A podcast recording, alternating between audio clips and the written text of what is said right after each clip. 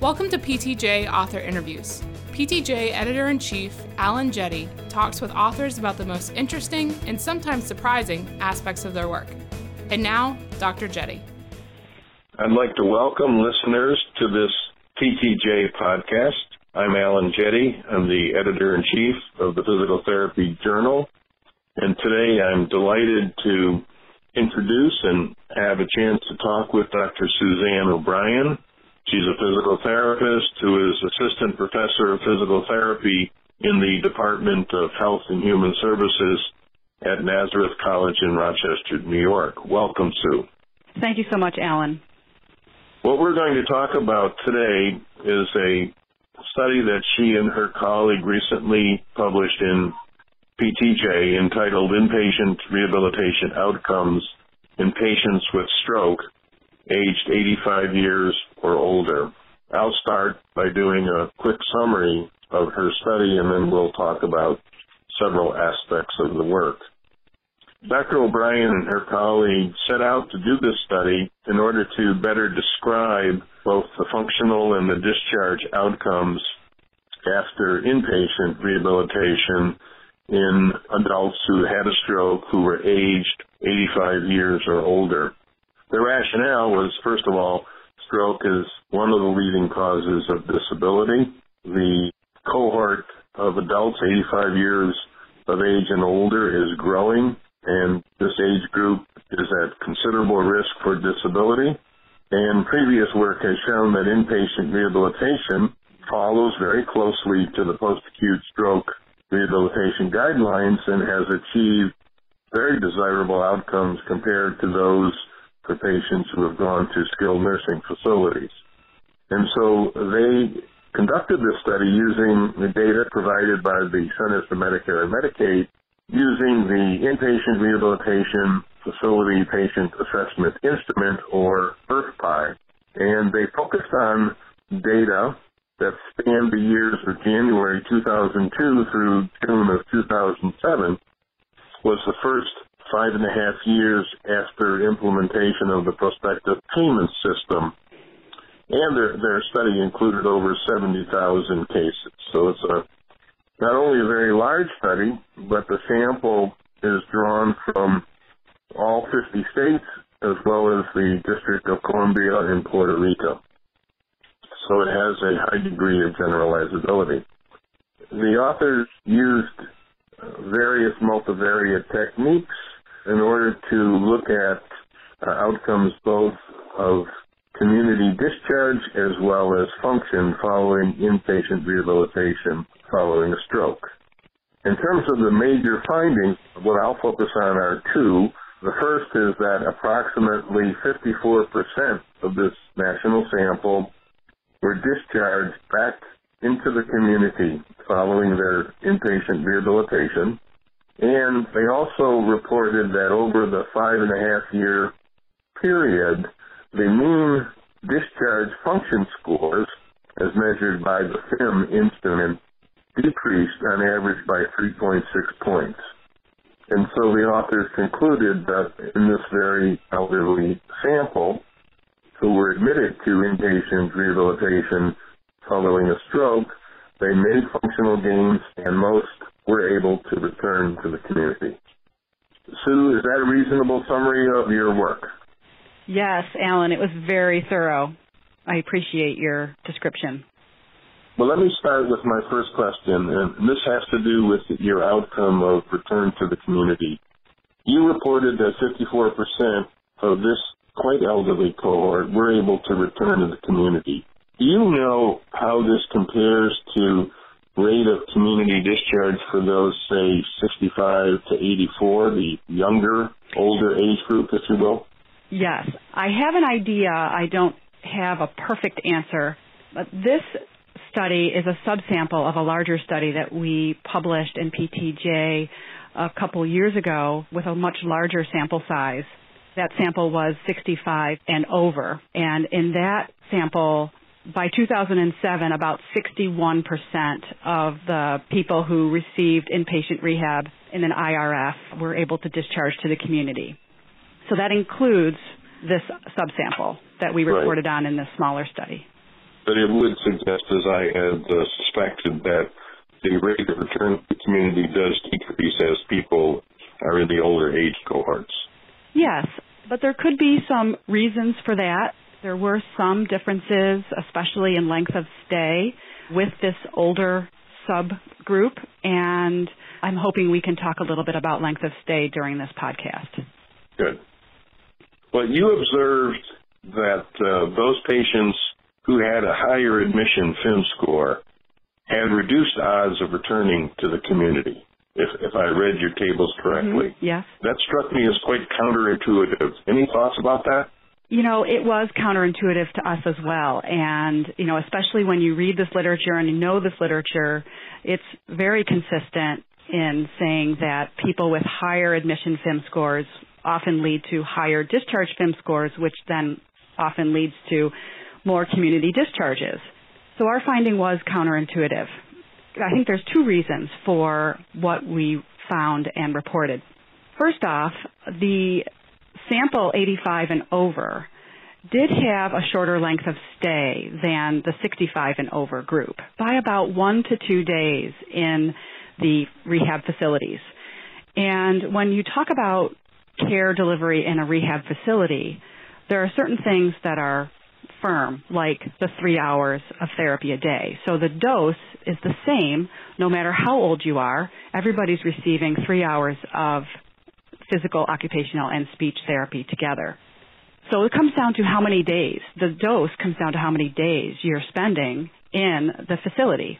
So even though this older sample had higher admission FIM scores, there's no advantage if the dose on top of that initial function isn't enough to get them to the higher discharge FIM scores, which might get them to more community discharges. So I think the typical advantage with higher admission FIM scores was just maybe, I don't want to use the word, but because it's painful for me, but maybe wasted because the dose wasn't long enough to lead them to a community discharge. The other reason that could have led to this finding was our sample. And the larger study, we wanted to be as descriptive as we possibly could and describe everybody and anybody who was receiving inpatient rehab for stroke. And so we did not do what other authors had done, which was cut the length of stay to a more typical length of stay, let's say 3 weeks to 4 weeks. So we kept in everybody who had atypical lengths of stays, like up to 90 days. So having such a wide variety of this factor in the sample could have led to that counterintuitive finding. That makes sense. And it's something, if you had sufficient sample, you could look at that by analyzing it without the longer stay people to see if that finding held up. Right. It is interesting when I looked at the other predictors, being female, having complications, right brain, stroke. Those were findings that made more sense to me than the one that we've just talked about.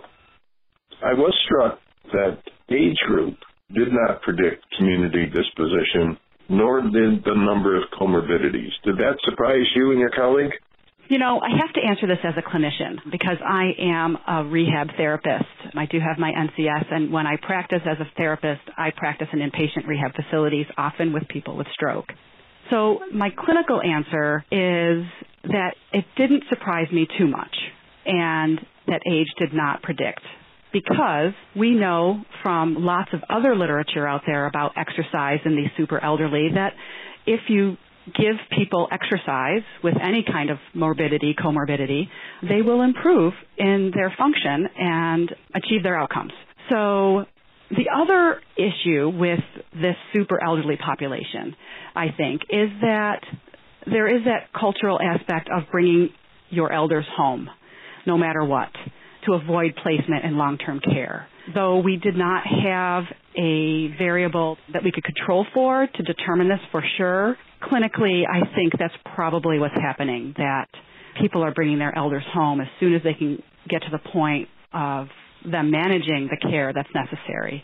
Because we do know that in this sample especially, at the time of discharge, most of these elders did need a caregiver. And, you know, the lack of an age group finding is, it's actually encouraging. I think so, too. You know, the potential ageism of clinicians thinking that because someone is in the older age group, they can't return home. So I was very pleased to see that myself. Yes, as was I. Your other point about the caregiving, it is unfortunate that the data didn't have variables that allowed you to really explore that, although you did have a little hint, which I thought was quite interesting, in your finding that non-whites were more likely than whites to be discharged. And you talked a little bit about that in your discussion. You care to comment on that finding? So what we found was that people of non-white race or ethnicity had greater odds of going home versus whites. And, you know, I think just knowledge of culture that a non-white family is going to do everything they possibly can to bring home their elder because that's just what's done. So it was very clear that there was that race-ethnic difference in our data.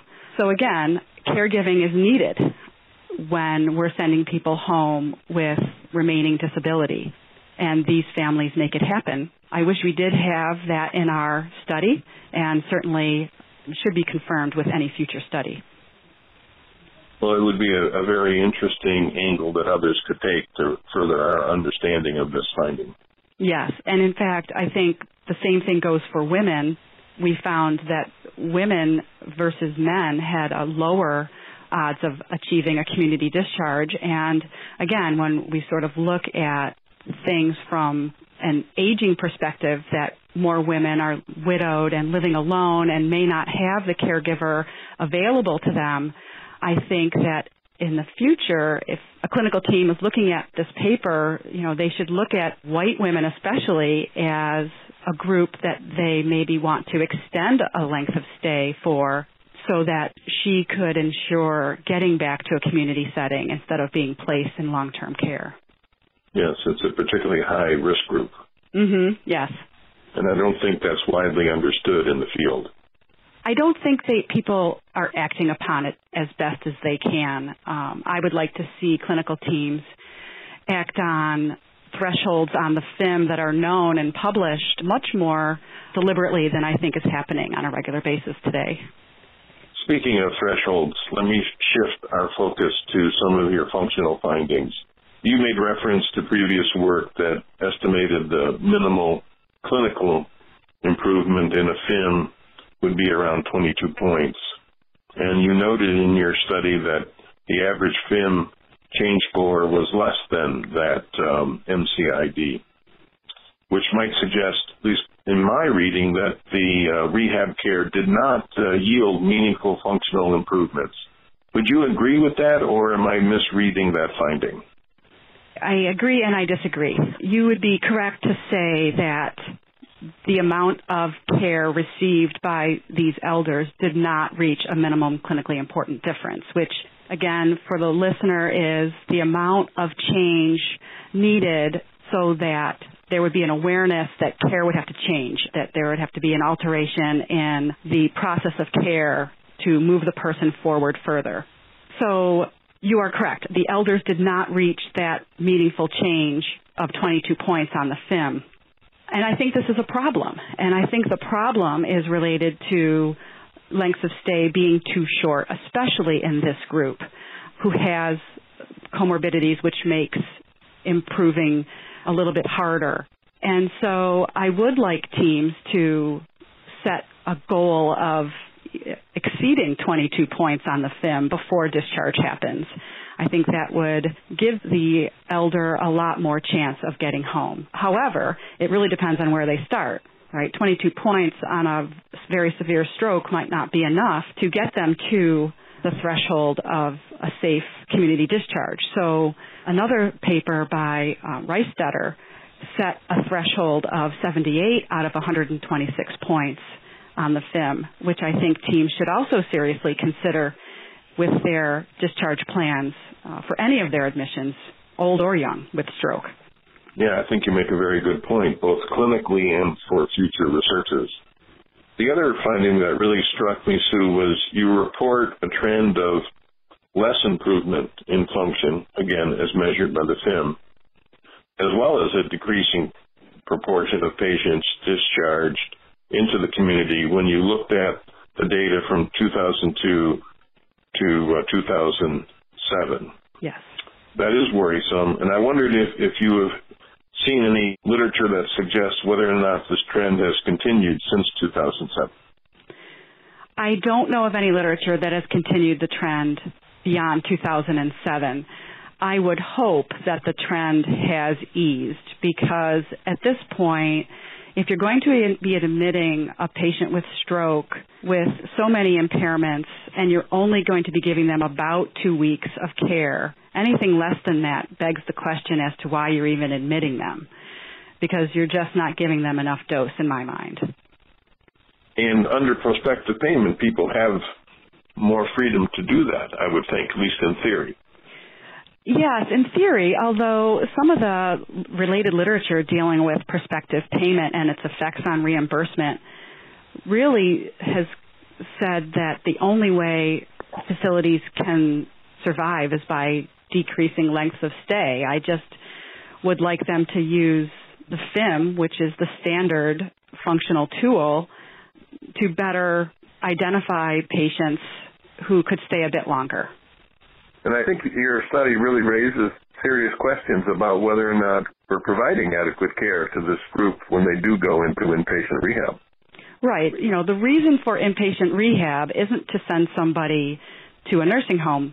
It's to get them to a community-based discharge, hopefully back to their own home. And if we can't fulfill that goal, I think as of 2007, one could wonder whether, on the average now, nationwide, whether facilities were able to provide this goal to their patients.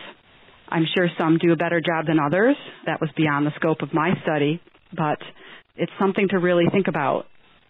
You wrote a fairly positive conclusion to your study that the 85 and older population who suffer a stroke and are admitted to an inpatient rehabilitation facility do improve functionally, and most are able to return to the community. One could alternatively conclude from your findings that, on average, this group did not make clinically meaningful improvements in function, and close to half were, in fact, discharged to an institution.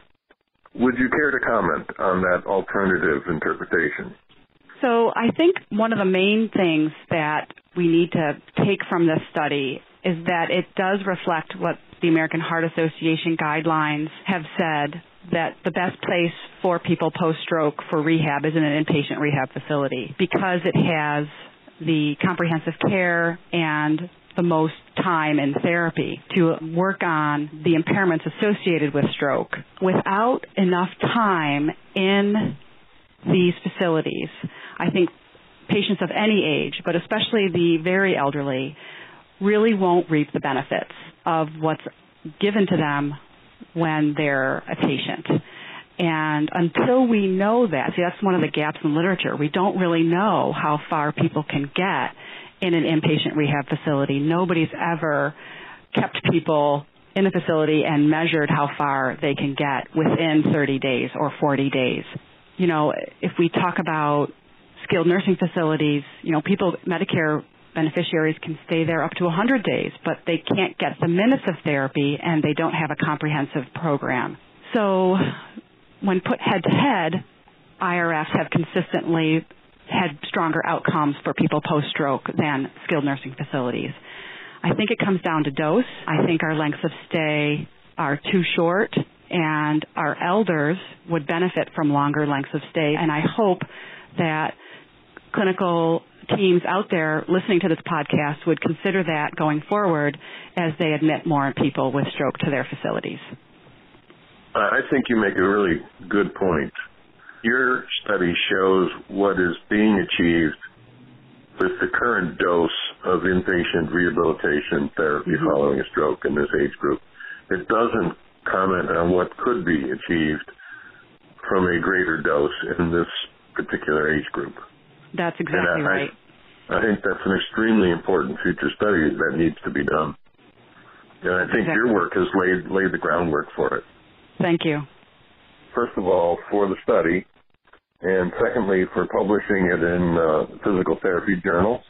I've enjoyed our conversation very much, and I think you've raised a lot of interesting issues and questions that can be pursued by other researchers. So thank you, Dr. O'Brien. Thank you so much, Dr. Jetty. I so appreciated this opportunity.